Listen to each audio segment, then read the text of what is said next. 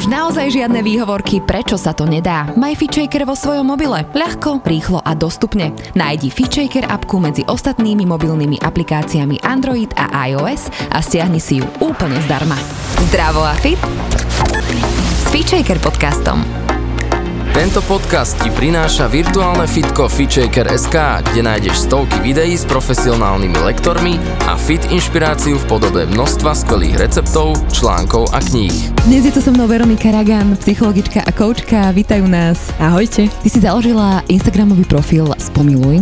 Ako ti to napadlo, ako ti to tak nejak prišlo do života? Koľko to už je cez 2 roky nejak cca, že keď som dokončovala školu, ešte poviem story behind, že ja som vlastne naťahovala môj magisterský ročník, no a popri celej mojej vysokej škole som pracovala v úplne inom odvetví, že som sa venovala skôr takým, že marketingovo, produkčno, HR veciam vlastne od prváku. No a potom postupne vlastne v tom poslednom ročníku ja som dala výpoveď z reklamky, alebo respektíve sme sa tak dohodli, že z mojej strany, že mňa to tam už nebavilo a že celé to už bolo pre mňa také neuchopiteľné, no a som si dala taký, že pár mesačný sabatikál, že čo so sebou. No a som si tak uvedomila, že tak dokončujem školu, som bola vtedy aj vo výcviku, že teda čo so sebou budem robiť, no tak som začala, že písať. A že mne v ten daný moment akože chýbalo také niečo, že hovoriť o tej psychológii alebo o tom našom prežívaní, čo si zažívame takou ľudskou rečou, že nie príliš odborne, ale skôr takým, ani by sa to nenazval, že lifestyleovým spôsobom, pochopiteľným, ale takým uchopiteľným, že nie je, že veľmi veľa nejakých odborných termínov, ktorí akože my sami však pracujeme na ambulanci klinickej psychológie, že častokrát aj my s kolegami v podstate si musíme doľaďovať, že o čom hovoríme, že človek zainteresovaný nás počúvať, tak psychologické debaty musia byť náročné. Hej, že častokrát akoby, že hovoríme o tom istom, ale že úplne, že inými slovami. No a tak som si povedal, že tak skúsim proste o tej psychológii písať alebo o tom prežívaní našom takým mojim Veronikiným spôsobom. No a to tak nejak postupne v podstate sa nejak tak profiluje. Je to spojenie vlastne dvoch slov spomal a miluj, na čo vlastne veľakrát v tom celom švungu každodennosti úplne tak veľakrát zabúdame. Áno, akože ja si myslím, že tak zo seba robím stranu, že som mal asi vtedy také ezoterickejšie obdobie. Vtedy, keď som to takto akože pomenovala a že teraz už aj tak sama akože náražam na to, že je to taká škatulka pre mňa, že niekde akoby, že vystupujeme z toho nejakého môjho možno vlastného tieňu, že už sa aj na tie veci v podstate pozerám inak, že niekedy si tak retrospektívne pozerám moje staré posty, že tak tu si nevidela toto a tu si nevidela toto a že v podstate, že aj tak sama niekde tak cítim, že už je to pre mňa také zväzujúce, že to také, že také moje detské ja, alebo ak by som to proste povedala. Ale je to fajn sa tak ohliadnú trošku možno na také naše detské ja a možno na to, že kým sme boli pred 2 rokmi, lebo tieto 2 roky boli naozaj extrémne. Mne sa veľmi páči to, že ty tak trošku rúcaš také dogmy o psychologičke v kostýmčeku, teda ja som to tak mala ako keby stereotypne vo svojej hlave minimálne, hej, ktorá sedí na tom kresle, tak sa na teba múdrym pohľadom pozerá cez tie okuliare a nevie použiť ani vulgarizmus a nevie sa odviazať, lebo ty si ideš také svoje. Bola to aj pre teba taká nejaká cesta, lebo však aj vy, psychológovia, musíte prejsť nejakým terapeutickým výcvikom a niekto vás musí viesť, takže čo si možno ty prežívala? Vieš čo, pre mňa to bolo také, že ja sa tak nejak väzujem na také životnej filozofii, že žiť ten život podľa seba a že tí správni ľudia ti v podstate do tej tvojej cesty prídu, alebo že prídu ti tam takí ľudia, akí tam v ten daný moment majú byť. A ja keď som začínala, ja som bola presne taký ten, že na pankáča, vieš, že tak vyskúšame toto, hento, že som sa proste pozerala na tie veci, že sama ja som si prešla aj v podstate nejakým svojím ťažším obdobím, že prešla som si aj vlastne psychoterapiou predtým, aj som vlastne navštevovala, že s úzkostiami vlastne aj psychiatrickú ambulanciu a sama som sa akože v podstate, že takýmto niečím trápila a dlho mi to trvalo vlastne doteraz, že pomenovať niektoré tie veci a ja som si hovorila, že že ja to nechcem akože takýmto spôsobom robiť, že moju prácu. No a teraz aj vlastne, ak robím na ambulancii, tak my sme tam všetko tak mladí ľudia, hej, že ja tu sedím v teplakoch a v sneakersoch, že v strapatými vlasmi a kolegovia sú presne. Ďakujem, ale že kolegovia presne sú tiež, že mladí ľudia, že napríklad náš šéf Kajo Klein, možno ho poznáte, tak tiež že chlapík proste v džínsoch a v mikine a je tiež vlastne dobrým terapeutom. Možno, že aj sa ako keby už stiera vlastne takýmto prístupom psychológov také niečo, že samozrejme prichádzaš za psychológom väčšinou s nejakým problémom, ale teraz je obrovitánska tendencia a chuť ľudí spoznávať samých seba cez vlastne tie terapie a vedieť o sebe viac, že aj tí bežní ľudia, zdraví v úvodzovkách, hej, bez nejakých veľkých problémov, chceme vedieť, kto sme, čo sme, chceme posúvať tie naše životy minúty, že úplne sa to tak zrýchlilo. Čo si o tomto myslíš? Vieš čo, ja si myslím, že skôr možno, že to je niekde takým, že nie že zrýchlením, ale že možno aj tým dôsledkom tej pandémie, že sme boli skôr takže nútení sa konfrontovať sami so sebou, že práve že kvázi tej samote alebo osamelosti sme nútení sa pozrieť niektorým pravdám do očí, ktoré ako keby že nejak žijeme, hej, že nás to núti pretriasť niekde nejakými škatulami. Že možno, že nežijeme úplne až tak zle, ale že niečo akoby tomu životu chýba. Nemala si pocit možno, že aj tie veci, ktoré sme nechceli vedieť, alebo tú pravdu, že ona prosto vyskočila? No ona vždy vyskočí. No. Akože skôr či neskôr podľa mňa, že to vidíme, že poznáme veľa ľudí, ktorí aj sama sebe mám niektoré také témy, že aj vidí, že niečo je, ale že ešte úplne nekoná, že ešte si sa úplne nerozhodol, neuchopil si to. Ja si myslím, že tí ľudia len tak narážajú na to, že chcem ja takto žiť. Lebo tá psychológia podľa mňa, alebo celkovo by som tak rozdelila, že máš takú tú klinickú oblasť a tú také edge casey a tak ďalej, ale že tak ako chodíme k tým trénerom, tak nás zaujíma aj ten nejaký vlastný sebarozvoj, že predsa nechceš žiť alebo čo ja viem, mať robotu, ktorá ťa úplne nebaví, nebyť vo vzťahoch, ktoré ťa nenaplňajú a že skôr, že tomu, čo aj ja sa venujem v podstate, že v mojej praxi je skôr taký sebarozvojový pohľad tej psychológie, že jasné, že riešim tam aj s klientami nejaké že náročnejšie, ťažšie témy, ale že skôr ja to mám tak uchopené, alebo to, ak ja sa pozerám na tú moju prácu, je, že taký, že som taký sprievodca tých ľudí k takému nejakému slobodnejšiemu bytiu a možno, že presne, že odprostenie sa od nejakých škatuliek a naratívov, aké v tej spoločnosti v podstate máme. Alebo ja si myslím, že to je také zaciklenie sa, ktoré spôsobuje možno potom tie náročnejšie problémy v našom živote, že niekde sme zvyknutí na tie škatulky už od malička, hej, že máme tam takéto nastavené hodnotenie. My sa dnes budeme rozprávať o syndróme dobrého dievčaťa. Okay. Zažila si to? Alebo mala si taký pocit, že si niekedy bola až taká príliš dobrá, zhovievavá? Ja som mala iné. Ja som mala také, že nikdy nemala podľa mňa, že toto, že ja som našťastie, že nevyrastala v nejakej dogmatickej rodine, alebo že kde by boli takéto, že ťažké vzorce, že napríklad, že nevzdorovať a tak ďalej. Ale že skôr ja som si prežívala takým, čo ja nazývam, že bežovým zen-buddhistickým spôsobom bytia a to je pre mňa také, že niekde ja som bola taká, že zabarikadovaná voči nejakému vlastnému prežívaniu, čo spôsobovalo, že ja som o sebe hovorila, že ja som flegmatik a že mňa nič netrápi a že ja som vo všetkom nad vecou, pritom bolo to, že ja som niekde potlačala. To potom vystrelovalo do tých úzkostí a takého toho, čo som hovorila, že som si vlastne prechádzala. Ja som nevedela pomenovať, že čo tam vlastne so mnou bolo a že normálne, že u mňa len to bolo také, že ak na to pozerám teraz, možno, že za pár rokov ti tam doplním ešte niečo, ale že to moje ako keby, že názretie sa na to celé je, že niekde som potlačala ako keby, že svoje vlastné prežívanie. Že aj mňa tie veci niekde štvali a aj ma to niekde že zosmutňovalo alebo hnevalo a tak ďalej, ale že nejak som si hovorila, že som nad vecou, som v pohode, ale pritom akože ten dôsledok bol katastrofálny na moje vlastné prežívanie, čiže som aj nemala, ja som bola vždy taký, že by som nepovedala, že rebel, ale som tak, že išla tak tvrdohlavo niekedy, že za svojím aj tak doteraz si idem, že ja som sa nepotýkala takým tým, že ja musím byť dobrá, musím byť neviem aká, skôr akože keď to takto akože preklopím do inej roviny, že ja som sa podľa že dlhodobo trápila s takou témou, že zavďačiť sa každému. Ale to je tiež taká určitá časť, lebo však nemusí to byť asi úplne taký prototyp. Ale poďme si možno povedať aj o tom prototype takého dobrého dievčaťa. To je podľa mňa, že tiež taká nejaká škatulka, možno, že ak nás tu milé poslucháči, ale aj poslucháčky. Poslucháči. Asi väčšinou poslucháčky, ale veríme, že máme nejakých poslucháčov. Počúvate? Tak to je skôr také spojené s takým, že keď sme boli napríklad, že hodnotení, že sme mali, že silno hodnotiacich rodičov, že nezažili sme si taký pocit prijatia od tých našich najbližších, tak sme sa naučili fungovať nejakom takom, aspoň ja sa na to tak pozerám, vzorci, že mal by som byť za tú peknú, za tú poslušnú, nehovoriť svoj názor, neprejavovať hnev. Častokrát, že je to také ešte doteraz niekde také zaužívané, že baby sa nehnevajú a že pane Bože, baby, ak to počúvate, tak sa prosím vás nevajte, keď to naozaj v sebe pociťujete, že dovolte si to pustiť vlastne zo seba von a potom v podstate si myslím, že dochádza k takému, že niekde tak pochybujeme o sebe, že či sme takí, akí sme, že či sme naozaj dostatočne dobrí. Že potrebujeme to odobrenie vlastne zvonku na všetko. Hľadáme to v podstate, že niekde vonku a to je pre nás veľmi vyčerpávajúce. Spomenula si tú emocionalitu, to by som sa zastavila, lebo však buď dobrá, nebyť sa, nekrič, nerob cirkus. Nebuď hysterická. Taká hysterka. Čo si myslíš o emocionálnom prežívaní žien? Že kde je tá hranica? Samozrejme závisí asi od... Ja si myslím, že tam je hranica.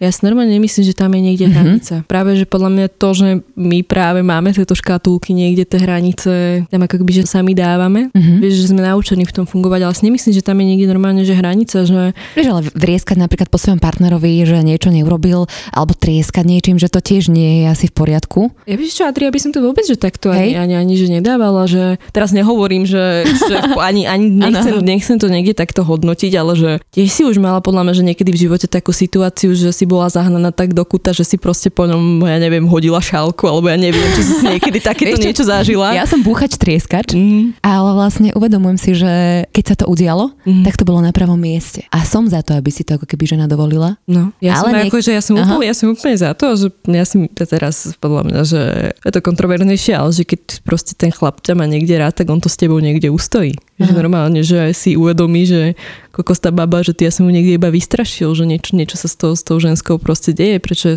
sa takto správa, že ako si ty povedal, že podľa mňa, že je to niekde proste, že na mieste, že buď si niekde vystrašená, niekde, alebo niekde bojuješ o ten vzťah, že ja to mám proste také, že mne keď na tom vzťahu záleží, tak ja sa ti aj do stehna zakusnem, len proste chcem s tebou, aby sme si to tam vyriešili, že čím je pre mňa akože ten vzťah niekde dôležitejší, tým viacej ja tam bojujem o ten vzťah. Ja som akože s tebou, že babi, dovolte si to, alebo podľa mňa, že niekde buď ten, keď ten hnev nejde von, tak to spôsobí to, že sa to niekde ako keby imploduje do nás aj, že potom už aj také tie klasické, že menštruačné bolesti, menštruačné problémy, bolesti so srdcom, bolesti hlavy a tak ďalej. Veľmi veľa vecí môže byť práve spôsobené psychosomaticky. Áno. Že tam je ako, že viacero faktorov sa tam môže vlastne spájať, ale ja si myslím, že je to len akože katalizátor. To, aké má podľa mňa, že žena vzťah k sebe samej, tak akože s prepačením tá buchta je to proste dá najavo, že či je spokojná alebo nie.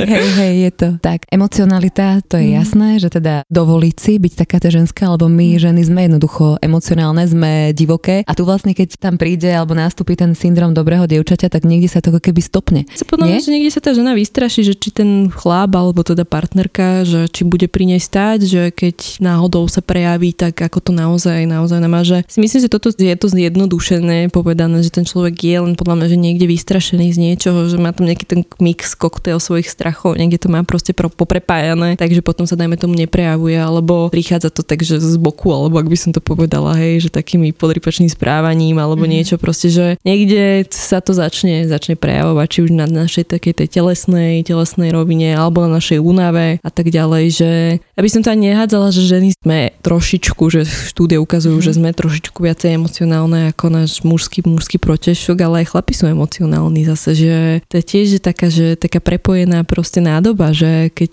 nevieme to podľa mňa, že oddeliť normálne, že v tom našom takej tej mužsko-ženskej dynamike. A keď sa zastavíme ešte, dajme tomu pri tej rodine, keď si predstavím to malé dievčatko a niekto mu stále vtlka do hlavy, že buď dobrá, správaj sa nejak, aby si zapadla do tohto, neprejavuj úplne tieto veci, alebo keď ich prejavuješ, tak nebudeme ťa mať až tak radi, tak je to asi taká nejaká forma prežitia, lebo však ona v tej rodine potrebuje akoby prežiť. Tam máš normálne, že podľa mňa, že niekedy narazíš na nejaký taký svoj existenciálny strach a deti to majú, že teda dávam to do úvodzovek teraz, že ty si do určitého veku v podstate závislá na tej matkinej láske, alebo teda otcovej, že podľa toho, že z akej kompletnej alebo nekompletnej rodiny to dieťa pochádza. Tak toto dám do roviny, že si závislý na prežití v podstate toho, či ťa rodič bude mať rád. Hej, že tam to do tej roviny, že na tej matkinej láske. Keď toto počúva to dieťa, tak jasné, že sa bude v podstate, že prispôsobovať tej mame, ale čo to môže akože indient spôsobiť je, že to dieťa niekde nemusí potom v dospelosti alebo aj celkovo, že veriť, že či ten rodič ho má naozaj rád. Že niekde akoby, že tá téma takej, že sa nesie potom s takou seba pochybnosťou, s pochybnením, že či ja verím tomu, že ten v podstate, že ten môj prvý signifikantný vzťah bol naozaj zaistný, že či ma ten rodič mal rád alebo ma len potreboval. To s tým? Dobrá otázka. Akože si nemyslím, že je na toto nejaký návod. Čo s tým, že niekedy to je, aj u mňa to je, že dlhodobo proste otvorená téma. Postupne, že ja viem, že ja si to napríklad, že u seba riešim už vyše nejakých 4 rokov túto tému. Že vzťah ty a mamina, hej? Hej, vzťah konkrétne, ale aj s otcom, že toto je, že tiež, akože včera som si to akorát hovorila na svojej vlastnej terapii, že kokos, že sa nesiem s takým tým, že aby som to už niekde mala vedieť a že tiež takou, akoby, že niekde tak aj zapochybujem, že také svoje profesionálne hovoríte, potom som si hovorím, že Pane Bože, Veronika, že čo ty riešiš, že prečo si to ty takto zhadzuješ, že normálne, že niekde o niektorým veciam nerozumieš. A toto aj chcem akože našim poslucháčom možno nejak tak odkázať, že to je taká moja osobná skúsenosť, že pokojne, aj keď máte nejakú tému, ktorej nerozumiete, že dlhodobo, že tak aj možno 2 roky to budete riešiť alebo dlhšie, že možno to otvoríte 40 krát na tom sedení s tým terapeutom alebo s niekým, že pokojne to otvárate, kým v sebe nemáte jasno, že ono to je, že tá téma v podstate, že ak ja to mám alebo ten proces, ak funguje u mňa, že presne, že šúpanie cibule, že pomaly postupne to ošupávaš a ideš hlbšie a hlbšie v tej téme a zároveň, že vlastne, že nejak si to zvedomuješ, nejako začínaš inak konať, inak sa začínaš vlastne správať a že čím hlbšie človek do seba niekde ide a čím lepšie akože pochopiť tú svoju emóciu, tie svoje strachy, tie svoje témy, tak je mu potom akože samému so sebou ľahšie, že to, čo je len tak na nás, že my sa môžeme sami niekde rozhodnúť, že či chcem niesť nejaký 20-kilový ruksach tej záťaže tých mojich traum a zranení z minulosti, alebo že tak dobre si uvedomím, že tak dobre mám tam tých dobrých 20 kg, unavujem a to zaťažujem a to každý deň, že tak čo s tým idem robiť, hej, že u každého je tá skúsenosť v podstate iná a prechádza si niečím iným, niekomu pomôže sa o tom porozprávať s kamarátmi, niekomu s terapeutom, niekedy niekomu zase na skupinovom nejakom sedení, že niekedy až práve v nejakých vzťahoch si prejdeme s takým znovu prijatím v podstate toho, že tak aj ten druhý človek ma má rád a neopúšťa ma aj s touto nejakou mojou chujovinou do úvodzoviek, to dávam, s ktorou sa nesiem a že v podstate, že myslím si, že práve to dovolenie si, že otvoriť, žiť ten život, takže no, že dobre, tak toto mám, toto je fakt o mne, že ja takto fungujem. Netlačiť na seba. No, že prijať, dobre, že tak týmto sa trápim, toto je teraz moja otvorená téma a že zároveň dovoliť si akoby, že v tom svojom prostredí, v tých vzťahov o tom nejako možno aj hovoriť alebo nejak to ukazovať, že týmto proste žijem momentálne a že len vtedy si vie aj ten človek tak otestovať, že či tie vzťahy, v podstate to je podľa mňa, že takéto nejaké gro, ktoré nás tak ťahá tým životom, tom, že či sú úprimné. Tam veľakrát asi tieto dievčatá majú problém aj s vytýčovaním si hraníc a povedaním nie. A to sa inak krásne ukazuje, keď začneš svojmu okoliu hovoriť nie. Že čo sa tam deje? Že tí ľudia sú úplne zmetení, keď to vlastne celý život akoby nehovoríš. Ako pracovať možno s hranicami a s týmito vecami? Hranice sú pre mňa taký, že zase opäť nejaký pojem, ktorý není podľa mňa, že presne symbolizovaný. To má že čo to je, že tá hranica, že ako vyzerá pre mňa dneska, nemusí vôbec znamenať, že takú istú budem mať proste o 2 týždne, alebo takú hranicu dám tebe, neznamená, že Jožo alebo Fero tú hranicu bude mať niekde inde. Hej, že on to není ani, že vytyčovanie si v podstate, že hraníc pre druhých ľudí, ale že pre seba, že kam ja tých ľudí niekde púšťam a to si myslím skôr len, že čím lepšie poznám seba samého, tak tie hranice, hej, že čo to je, že proste, že vie si povedať, že tak keď mi hovoríš toto, tak už ma to proste niekde hnevá, dotýka sa ma to, nepáči sa mi, že sa takto ku mne správa, že čím podľa mňa sa lepšie poznám, tak týmto viem aj nejak skôr na sebe zbadať, že aha, že taká tuto je ten hnev, že toto keď robíš, tak mňa to akože fakt hnevá, hej, že vrátim sa k tomu môjmu zen buddhizmu, či ak som to nazvala. Čo si s tým zen buddhizmom? Čo tvoji rodičia nejak si chyčali na tieto vlne, alebo čo? Nie, ja som si tak robila z toho srandu, že nie je napríklad, že veľmi dobre vo vzťahoch, kde sú tí ľudia takí slobodní, že povedia si, že čo ich štve a prejavia svoj hnev a sú takí, že presne ak sa to nazval, že emocionálni, lebo vieš, na čom si, vieš, čo cítiš, vnímaš to. Áno. A že ja si to vlastne, že to mám také, že môžem si to dovoliť vlastne pri nich, ale že zároveň, že pre mňa je v ten daný moment ten vzťah taký rídzi, taký právý, hej, že nikdy sa netvárime, nehráme na niečo, že nie to, ja to tak mám, že mne normálne, že s takýmito ľuďmi dobre a ľahko. Áno. A s tým zen buddhizmom ja si to robím tak srandu, že ja už neviem, odkiaľ som to týkoľko zobrala, ale že to sú takí proste, že ľudia, že akože dobre, že jedna vec je, že možno, že majú fakt, že tie svoje strachy natoľko uchopené, že niekde neprejavujú svoj hnev alebo niečo takéto, ale že na druhej strane, že potom si tak hovorím, že či sa vôbec čítajú tí ľudia, vieš, že ja som to na seba, to skôr mám so sebou, si robím takú srandu, že no Veronika, že tento tvoj zen buddhizmus ťa dotiahol až neviem kam, že akože práve, že to mám skôr, že je to také, že škodlivé, že je podľa mňa, že fajn porozumieť tým svojim strachom, že potom vie mať aj väčšiu náruč a vie byť viacej príjmajúci, ale že skôr som to myslela ako taký joke, proste, že na mňa, na toto moje správanie, že prekladám, že vlastne, že taký flegmatik, hej, že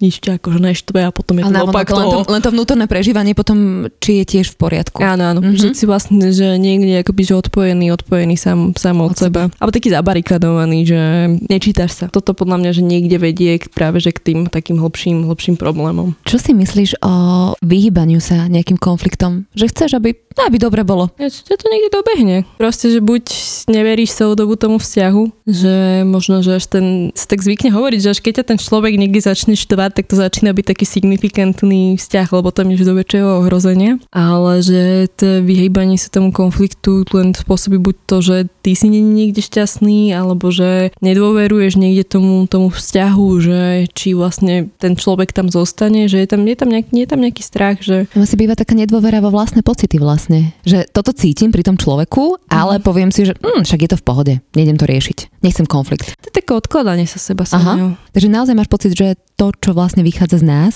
nie je zlé, že sme my nejaký pošramotení, ale len sa ozýva, ako keby to naše práve ja. Práve ľavé, vieš, že proste takto to máš, hej, že... Aha. Že to neznamená, že mám tu teraz nejaký strach, že ho tam budem mať za pár rokov, kým proste, že pochopím, že čoho ja sa tam bojím a mám niekoľko viacero zážitkov, že ten strach, že na tom našom vlastnom strachu vieme naozaj niekde popracovať. To, čo si povedala, to práve ľavé mi stále príde také nejaké plus minus, ako keby, že dobre zlé. Ale v živote to asi fakt nie je, že dobre zlé.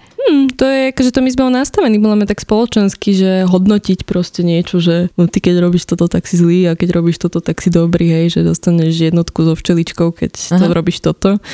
To sú normálne, že nejaké fakty podľa mňa, že o nás, no tak týmto sa proste teraz nesie, mám tu takýto strach, alebo to ma niekde trápi, tu to mám nejaký šrám, jazvu a tak ďalej, že práve podľa mňa, že toto je tá stigma, podľa mňa, že ktorá vytvára taký ten tlak, že mal by som byť ten dobrý, keď robím toto, alebo hento, keď robím tam zase tamto, tak som za toho zlého, ale že ja si myslím, že práve toto hodnotenie je niečo, čo spôsobuje aj možno ten náraz tých duševných ochorení alebo takých zranení, lebo máme niekde strach, že nebudeme hodnotení, neprijatí doslova. Ale vieš, my veľmi všetci chceme byť prijatí. To je taký základ, že podľa mňa na tej úplne najvnútornejšej úrovni všetci chceme byť milovaní, všetci chceme lásku a vlastne veľakrát nám je asi jedno, že akým spôsobom sa k nej dopracujeme a keď tam máme fakt tie šrámy niekde. Ale to proste potom není láska. Nedôveruješ potom tomu, že či ten človek ťa má naozaj rád. Že tam fakt stačí jediný človek. Že ty tiež nemáš rada proste každého.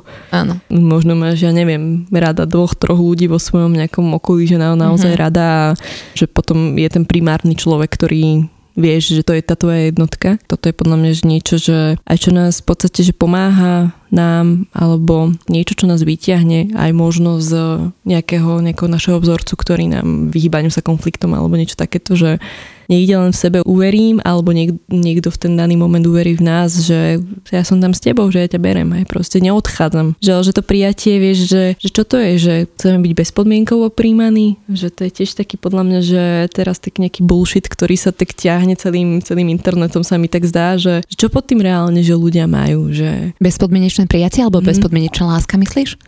Čo pod tým máš ty? Akože ja keď som sa nad tým takže hlbšie zamýšľala, že podľa mňa, že to je niečo také, že ja si myslím, že len dieťa vie matku príjmať do istého veku bezpodmienkovo. To je to, čo sme sa bavili o tých strachoch. Zároveň aj má matka dieťa, ak je toho schopná a že potom tá matka sama tiež narazí na nejaké vlastné strachy. A ja si myslím, že v praxi, ale aj v teórii, že to funguje v podstate tak, že keď ja nie som v emocii, tak vtedy viem príjmať toho druhého človeka. A že my čo tak, že sa tak oháňame týmto bezpodmienkovým a že ty ma nepríjmaš a neviem čo je, že hovoríme o nejakej sile toho vzťahu. Že aj keď sa síce pohádame a ukážeme si tých našich kostlivcov v šatníku, že ten človek tam je, že on proste od nás nezdrhne. Lebo to, čo sa myslí si, že je taký trend, čo sa tak teraz ženie internetom, je podľa mňa, že akceptácia a zároveň pozitívne oceňovanie. Že tak babi si tak vieš, hovoríme, že to akože zase ďalšie kontroverzný názor, že tá téma tých bohýň a cisárovien a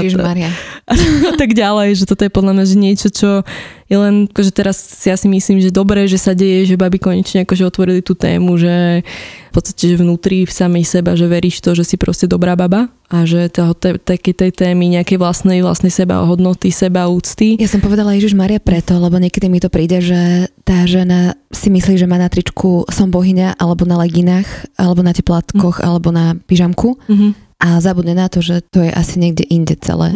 Byť bohyňou nemusíš to mať. Prosto to vyžaruješ, je to tam. Ale ja si myslím, že žena je 100%. Že nepotrebuješ byť 120 alebo takto. Že pre mňa to je, že ten druhý, ten protipol je podľa mňa, že niekde to práve z toho, že... Extrém ďalší. Ďalší extrém. To, čo si ja skôr myslím, že niekde, že žena je dosť, že byť ženou je proste super, úžasné, krásne. Akože možno, že keby to hovorí nejaký chlap, tak to teba by lepšie započujú. Hej, že. Ale skôr si myslím, že to je také, že o takom aj prístupe k sebe samej, že proste, že toto nestačí. Akože normálne už na takom nejakom prvom takej úrovni, že áno, že som hodná toho si povedať pozitívne, nielen pejoratívne a nehaniť sa proste v tej vlastnej hlave nejakými seba deštrukčnými myšlienkami, ale normálne, že to nejak nahradiť tým, že tak nie som nejaká pokazená, ale som dobrá baba, alebo som hodná tej lásky, že áno, že toto je akože super, že sa toto začína riešiť tej spoločnosti a že zase na druhej strane, že to niekde nestačí. Postoj ako taký, že má 3 zložky, že máme tam tú emotívnu, kognitívnu a konatívnu behaviorálnu zložku a že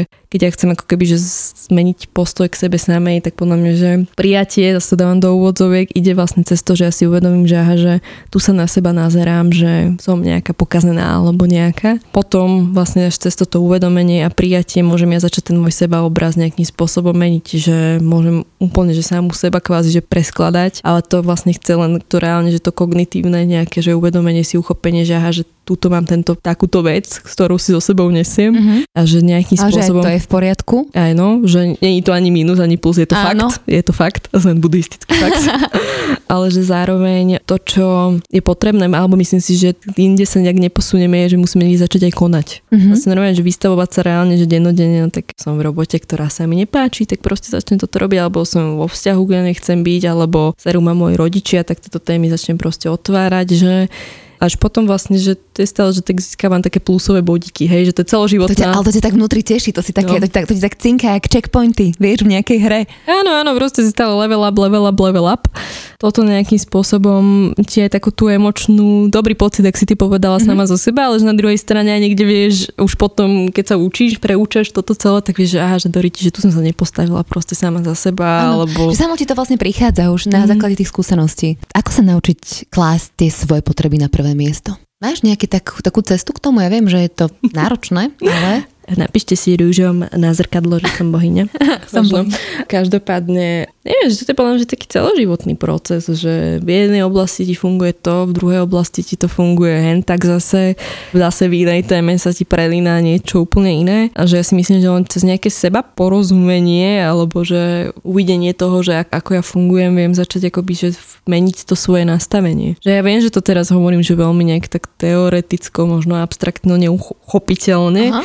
Ale že, ja môžem to povedať, že cez seba, že mne čo pomáha je normálne, že ja chodím tiež na vlastné terapie v rámci výcviku, ale aj akože, dobre, zmením tento narratív, že ja som to začala už robiť, že aj kvôli sebe, že normálne, že tak akože okej, že s touto témou sa nesiem, nerozumiem jej, chcem jej porozumieť, čím lepšie rozumiem sebe, rozumiem mojim klientom, ľuďom naokolo, s menej strachmi sa ťahám, ľahšie sa dá aj so mnou rozprávať, ja neviem, menej sa zdúvam, hej, a tak ďalej, že hoci čo má to veľmi veľa pozitív, ale tá druhá strana je, že niekde sa musím aj skonfrontovať s tým, že no, že tak čo žiješ? Ako toto žiješ? Chceš toto naozaj žiť? Chceš týmto ako keby, že fungovať? No a otvárať podľa mňa, že len také nejaké, neviem, že každému funguje niečo iné, že niekto má kouča, niekto má kamoša, niekto má fakt, že dobrú tú sociálnu svoju vlastnú základňu, kde sa o týchto témach môže otvorene rozprávať. Ty teraz úplne vyžaruješ zen buddhizmus. Normálne sa to úplne páči. A normálne tu sa podľa mňa teraz víri nejaká taká špeciálna energia okolo, lebo ja sa úplne usmievam z toho dobre. A že cítim ako keby, že keď sa k tomu takto postavíš, že je mi jedno v podstate, tak je to akože dosť dobré. Ale akože by sme nazvala, že je mi jedno, to je také, ja že... Ja to tak cítim, také, že príde taký bod v živote, že už mi nič nezafungovalo. Že už proste skúšam hento, skúšam tamto, skúšam toto, že bodka, že je mi jedno. A toto, ak to tak popisuješ, tak mne to skôr príde taká rezignácia, že aby som do tohto úplne nejak tak nešla, že... To nemyslím ako rezignáciu. Ja to myslím ako taký bod prijatia. Taký odrazový mostík k tomu, že sa môžu veci preskladať inak. Áno, skôr áno. To vnímam tak. Áno. Že nie, rezignácia je... Ja som mala presne takýto momentík včera po mojom sedení s mojou terapeutkou a ja som tak sedela, že že tak akože dobre, že toto sú riadne škatule, ktorými musím zatriasť v tom mojom živote, aby ja som sa pohla niekde ďalej. Aha. A že prvýkrát v živote som mala taký pokoj. Že normálne také, že a nie som divná, a nie som neviem aká. vieš, že nie som nejaká chybná, vadná, že to takto mám, ale je taký pokoj, že no dobre, tak proste tak si toto začneš proste v tom živote robiť inak, alebo toto začneš nejakým spôsobom inak riešiť. Ale že prvýkrát som tam nemala taký, že tlak na seba, alebo niečo takéto, že takú normálne, že mám pocit, že taká nálepka, alebo niečo, taká škatula zo mňa opadla, že hej, ten buddhistický pokoj. Čo si myslíš o tom strachu, že urobím niečo chybné? To tiež má veľmi veľa dievčat so syndromom dobrého dievčaťa. Aj chlapov, ľudí, tak. Ľudí. To je veľmi, že on taký strach z hodnotenia niekde, že a neprijatia. A toto je, že tak sú niekedy veci, niekedy spravíme v živote rozhodnutie, kde proste ho odbudujeme si v tom stať sami. Že toto je niečo, že si potrebujem pred sebou uvedomiť, že tak možno teraz sa rozvediem s mojím manželom, odídem z firmy, idem hento, lebo chcem, ja neviem, byť inštruktorkou jogy, alebo mať malé dizajnové štúdio, alebo niečo takéto. Že možno, že ten zrazu v tom živote zostaneme sami. Ale že postupne, ak ja som ti aj hovorila na začiatku tohto nášho rozhovoru, že v istom bode tí ľudia, ktorí s tebou ten kus cesty, alebo možno aj celú cestu majú kráčať, sa zrazu začnú pridávať. A on to niekedy trvá roky. Až niekedy treba aj tých prác alebo ja neviem vzťahov vystriedať proste viacero, kým sami sebe vlastne niekde porozumieme. Ale že in the end vlastne v tom našom živote sme sami. Hej? A že keď sa my ráno vieme pozrieť sami do zrkadla, že ako žijeme a sme sami so sebou OK, tak akože čo viac môžeme chcieť v tom živote. Tu mi ako keby tak nahrávaš na nejakej zodpovednosti zobrať ten život do svojich vlastných rúk, že nežiť tú obeť, nežiť to, že niekto môže za to, ako žijem. Hej, ale tak akože s tou sloboda sa podľa mňa rovná sa zodpovednosť. A zase zodpovednosť rovná sa sloboda, že niekde len to proste, že to kormidlo reálne, že prevezmem do svojich rúk, akože jasné, že zase sa tu bavíme v totálne abstraktnej rovine, ale že neviem, ako to máš ty teda, ale tak ja som vystriedala veľmi veľa robôt v mojom živote, ak som hovorila, že proste, že ja som sa venovala takým tým kreatívno, marketingovo, produkčným, v nadácii som zase robila a tak ďalej, že proste, že aj teraz prehodnocujem vlastne, že moje terapeutické nejaké pôsobenie, že ako presne budem robiť, ak si to nastavím. Ale je to proste o takom seba spoznávaní sa, že chcem to žiť takto, alebo chcem tento mať takto a normálne, že sa len v istom ono rozhodnem a začnem konať. Je to komplikované, ale zároveň je to strašne jednoduché, hej, že je to o takom našom vnútornom rozhodnutí sa, že ale to je akože jasné, že rozhodnúť sa a teraz si povie, že to bude mať takto, že to niekde musí normálne, že celé nejak tak zapadnúť, tak zintegrovať sa, taká tá škatulka, že dobre, že tak chcem to mať teraz takto, že som ja spraviť tú zmenu, som na to pripravený, že tam ešte aj vstupuje nejaká naša nejaká pripravenosť, alebo zrelosť, vyzretosť. To k tomu v podstate len niekde smerujeme, že my sa rodíme v podstate s nejakou vrodenou tendenciou rásť, ale že to je tiež nejakým spôsobom obmedzená. Ako tebe narastli blond vlasy rovné a ja som brčkatá, tak každá z nás to má proste inak. Ty si dostala do vienka nejakú svoj potenciál rásť a ja svoj potenciál rásť a ja budem rásť takto a ty budeš rásť takto, ale že keď vlastne sme ohýbaný tou spoločnosťou, lebo ti niekto ho bude hovoriť, ja som to, keď sme pri tých vlasoch, tak ja som to mala presne takto, že všetky moje spolužačky mali rovné vlasy a tak ja som si ich tiež žehlila, vieš, a že ja som bola šikanovaná za to, že som brčkatá a takto. Pane Bože, že ja som sa nepríjmala ako žena s týmto. No a my keď sme v podstate, že jak tak ohýbaný tou spoločnosťou, tak začneme sa hrbiť, krčiť a tak ďalej, ale že postupne, keď vlastne začneme spoznávať, že tak ja to mám takto, že ja som OK s tým, že mám takéto vlasy, alebo že chcem robiť moderátorku, alebo tak my sa začneme pomaličky vystierať, lebo vieme, že toto je naša pravda, ktorú v tom živote chceme žiť. To znamená, že na záver ešte ako teda podporiť to naše divoké, to naše práve, ja to volám stále práve, ja to tak asi budem volať, lebo to mám. Ja to volám, že práve, akože také možno to, že... Takú vlastnú pravdu. Áno, vlastnú pravdu, hej, tak to je to moje práve. A ako to podporiť? Ako to tak nejak vydolovať zo seba a nebáť sa toho? Tak akože stále ja si myslím, že ten porozumie tým vlastným strachom, že čoho ja sa tam bojím. A potom... ja sa do nich tam... No, to tam mám takéto Margeritu, alebo Kozmopolitan tohto a neviem čo sen tým zase, že niekde tam pochopí tom, že takto to mám pospájané, týmto sa ja trápim, toto ja si so sebou ťahám a na druhej strane je potom zase tá kognitívno-konatívna, že niekde začnem konať, že tak dobre, že tak už nechcem robiť moderátorku, ale chcem ísť robiť inštruktorku surfovania na Bahami, akože dávam potom to. Potom ma to vyblieska, tak prídem. Tak prosím vás, ja by som možno ešte aj niečo porozprávala vám. Áno, že také dobre, tak zistím, že dobre, že takto rozhodnutie asi nebolo najlepšie, ale že my sa tie rozhodnutia... No, že my sa to len tak nejak učíme v podstate v živote robiť, že tak dobre, tak nerozumel som si, tak ideme, spravím to v budúcnosti inak. Si mi dala inak chrobáka do hlavy teraz. No. za chvíľku budeme surfovať, hej. A že ide leto. Toto je len také, že podľa mňa, že niekde tak uchopovať to a konať. Niekde si len proste človek proste podľa mňa, že treba porozumieť, alebo takto by som to povedala na záver. Veronika, ďakujem za takú ľahkosť, ktorú si sem vniesla aj pri tejto téme o syndróme dobrého dievčaťa. A myslím, že sme prebrali kadečo a my sa počujeme opäť na budúce a Veronika, verím, že s tebou sa ešte vidím. Maj sa krásne. Ďakujem. Čaute. Ahojte.